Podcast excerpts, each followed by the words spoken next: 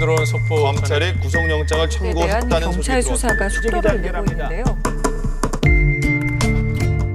사실과 진실의 관계 사진관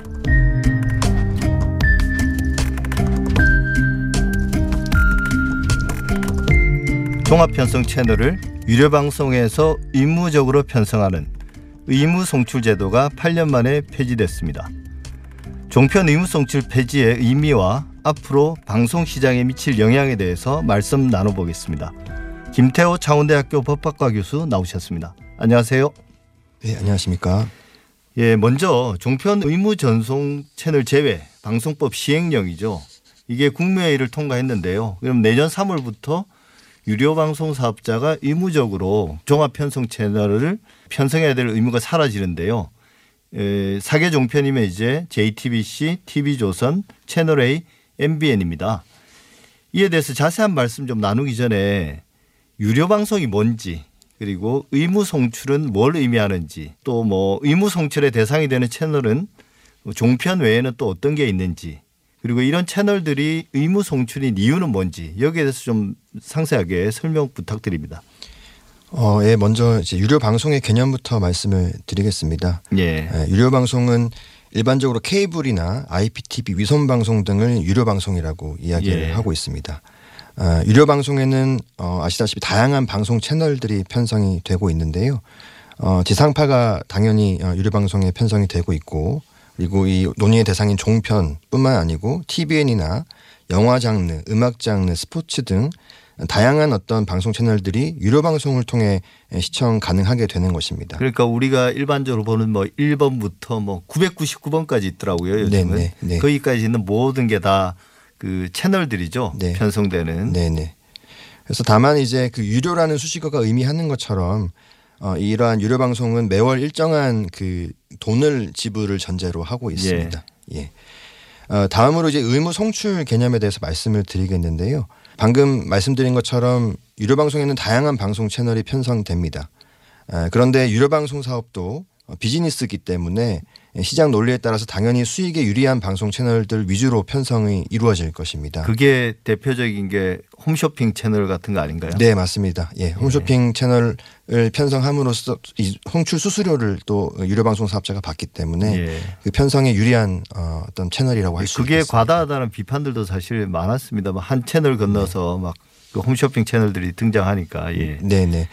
말씀하신 것처럼 이렇게 어, 시장 논리대로 편성이 이루어지게 되면 물론 이제 유료 방송 사업자의 자율적인 영역이지만 어, 이 공익적인 차원에서는 바람직하지 않다라고 할수 예. 있겠습니다. 예, 그래서 어, 이 사람들이 잘 시청하지 않을 것 같 지만 어, 공익적 성격을 내포하고 있는 그런 방송 채널은 의무적으로 송출하도록 함으로써 어, 어떤 공익성도 담보하고 또 시청자의 시청권도 보호하는 예. 어떤 그런 취지의 제도라고 할 수 있겠습니다. 그러니까 그 그런 어떤 의무 송출 대상이 되는 채널이 뭐 이번에 종편이 제외됐는데요. 네. 그 외에 지금 우리나라에 어느 정도 있나요? 의무 송출 대상이 되는 채널이? 에, 수치로는 한 10개에서 20개 사이인 것으로 알고 있고 이제 대표적으로 종교 채널이 이제 어, 의무적으로 예. 송출이 되는 채널이고요.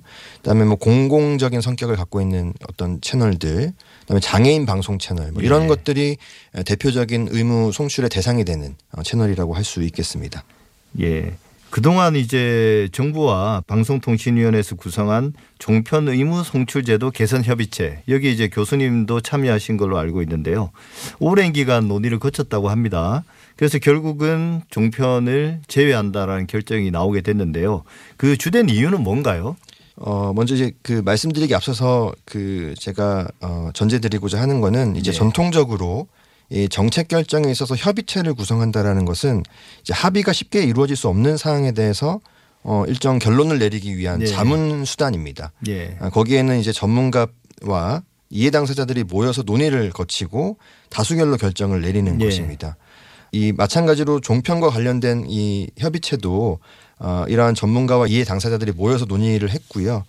어, 이 종편 의무 송출 이슈에 대해서 현행 제도를 유지하자 또는 수정하자 예. 폐지하자 다양한 의견들이 나왔습니다. 예. 어, 이 결론을 내리기 위해서는 이제 다수결의 어떤 방식이 동원이 됐었는데요. 예. 그래서 다수 의견이 폐지 예. 쪽으로 기울였기 때문에 이그 종편 의무 송출 제도가 폐지되는 것으로 건의를 어, 예. 정부에 드린 것입니다. 근데 이런 어떤 그 결과에 이런 결정에 대해서 뭐 반응도 좀 엇갈리는 것 같습니다. 가장 첫 번째로는 이것만으로 뭐 어떤 방송의 공정 경쟁이라든지 혹은 방송의 공공성 이런 게 회복될 수 있는가 뭐 실효성은 있는가 과연 이미 종편이 시장에서 확고하게 자리를 잡았는데 그게 사실 또 그 배제 이유이기도 할 거 아닙니까? 이제 시장에서 자리 잡았으니까 더 이상 혜택을 줄 필요가 없다.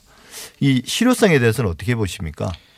어 일단 이제 그 이 접근하는 관점이 좀 다를 거라고 생각이 됩니다. 그러니까 예. 어, 종편은 지금까지 많은 혜택을 누렸기 때문에 더 이상 그 혜택을 누릴 수 있는 지위를 이제 어, 뭐 배제해야 된다라는 입장도 있을 수 있겠지만 예. 어, 저는 개인적으로 종편의 의무 송출의 근거가 됐던 그 예. 법의 취지와 목적이 예. 다양성 보장이었습니다. 예. 어, 그렇기 때문에 다양성 보장의 관점에서 종편도 어, 이 의무로 송출되도록 어, 제도적으로 보장이 됐던 것인데요. 예. 아, 하지만 이제 그 이 과연 종편과 다양성이 어떠한 관계가 있는지에 대한 그 관계가 명확치 않은 부분이 있었습니다.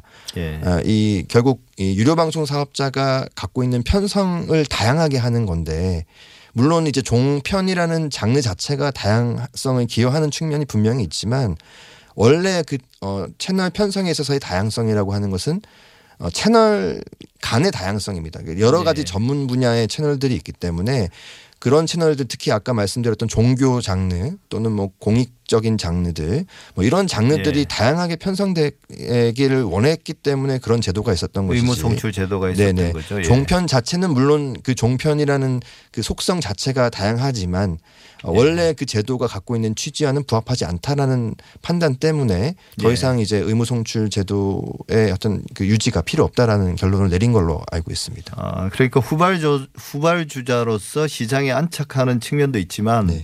종편이 어, 실질적으로 채널은 네 개지만 그게 내 채널 수만큼 다양성에 기여하지는 못했다라는 판단. 네네. 그러니까 법의 취지와 맞지 않아서 네. 어, 배제했다라는 뭐 그런 게 이제 논리적으로는 그런 게 성립이 되는 거네요. 네네. 그 이번 결정이 사실 또 정쟁의 대상이 되기도 합니다. 그 총선을 앞두고 정부가 종편을 길들인다. 혹은 종편의 영향력을 최소화하는 거다. 이런 주장에 대해서는 어떻게 보십니까?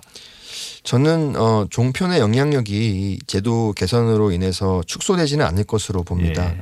아, 왜냐하면은 방송 채널의 영향력이라는 것은 결국 어, 시청자가 얼마나 그, 그것에 반응하는지에 비례하는 것입니다. 예. 그래서 시청률이 높으면 방송 채널의 영향력이 높다라는 것인데요.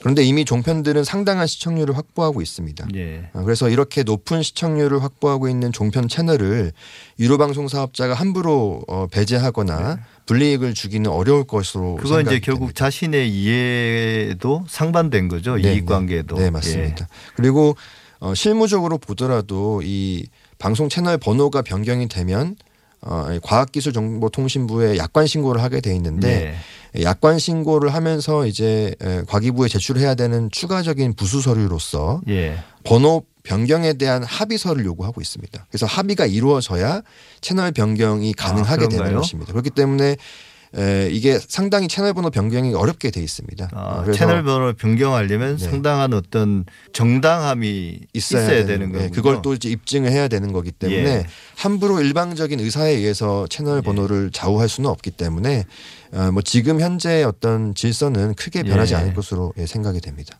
어, 그런데 이제 그런 막연한 기대는 있는 것 같아요. 아마 그런 어떤 종합편성 채널이 누렸던 일종의 혜택이 없어지면 어, 나름 공정 경쟁이 이루어지고 그 공정 경쟁이라는 것이 결국은 유료 방송의 콘텐츠를 공급하는 채널 사업자 간 경쟁 아니겠습니까?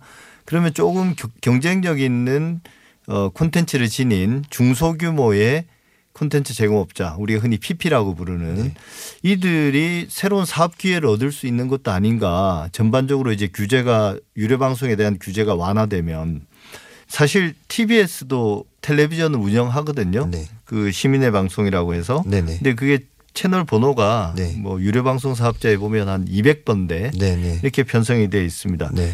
TBS TV의 어떤 가능성도 있을까요? 이런 그 방송 생태가 계속 이렇게 규제가 완화된다면 네. 음, 어떻게 보십니까? 저는 사실 이 어떤 규제의 방향이 사실 예. 규제 완화 쪽으로 가고 있는 거는 부인할 수 없을 것 같습니다. 예. 네, 그 규제가 완화가 된다라는 거는 결국 어, 유료방송 사업자가 이제 편성의 자율성을 좀 더 많이 가질 수 있게 된다라는 예, 것인데요. 그렇죠. 어, 그런 상황에서는 결국 유료방송사 입장에서는 자생력 있는 사실 예. 에, 이 PP들을 뭐 앞 번호대로 이제 편성을 한다든지 뭐 적극적으로 더 이제 편성을 하리라고 생각이 됩니다. 에, 그런 차원에서 보면 이제 TBS도 물론 어, 이 라디오 부분에서 상당한 역량을 발휘하고 있고 또 사회적인 어떤 그 존중도 많이 받고 있, 있긴 하겠지만 어, 이 TV 채널에 있어서는 어, 이 지금 현재 어, 이 의무 종, 어, 전송 채널인 다른 어떤 그 종교 방송들도 네. 아, 보시면 채널 번호대가 아주- 아주 후순위에 있습니다. 그렇죠. 그렇게 의무가 되더라도 채널 번호에 대한 거는 여전히 지금 유료 방송 사업자의 권한으로 지금 되어 있기 때문에 예. 뭐 이걸 제도적으로 뭐 의무 송출 제도의 카테고리로 TBS가 들어온다 하더라도 네. 뭐 편성은 되겠으나 아, 시청자들한테 어, 어필할 수 있는 건 번호 대까지 갈 수 있을지는 저는 좀 예. 예, 의문일 것 같습니다. 그 네. 규제가 완화되면 경쟁이 격화되고 그 경쟁 격화 속에서 어, 경쟁력 있는 사람은 살아남고 네. 그렇지 않은 사업자들은 도태될 것인데 네. 뭐 통상적으로 보면 양극화들이 많이 이루어지는 것 같습니다. 네. 그래서 TBS TV든 어떤 중소규모의 어, 채널 사업자건 더 좀 살아남기 위해서는 경쟁력 있는 콘텐츠, 내용 있는 콘텐츠를 만들어야만 조그마한 가능성도 현실화될 수 있지 않을까 어, 그런 생각인 것 같습니다. 사실과 진실의 관계 사진관 오늘은 여기서 마무리하겠습니다. 지금까지 김태호 창원대학교 법학과 교수님과 함께했습니다. 말씀 감사합니다. 감사합니다. 예. TBS 아고라 청취자 여러분이 보내주시는 문자도 잘 받아보고 있습니다. 그 중에 두 분 말씀 소개해드리겠습니다. 1563님 뉴스공장 주말 특근 이어서 듣고 있는데요. 매주 다른 분야 친절히 알려주셔서 제대로 보고 비판하는데 도움받고 있습니다. 4655님 TBS 자사 프로그램을 날세워 비판하기 쉽지 않을 텐데 애 많이 쓰십니다. 저도 청취 소감이나 의견 자주 보내겠습니다. 두 분 말씀 대단히 감사합니다. TBS 아고라 오늘은 여기까지입니다. 다음 주 토요일 오전 8시 더 진실된 비평으로 다시 찾아뵙겠습니다. 감사합니다.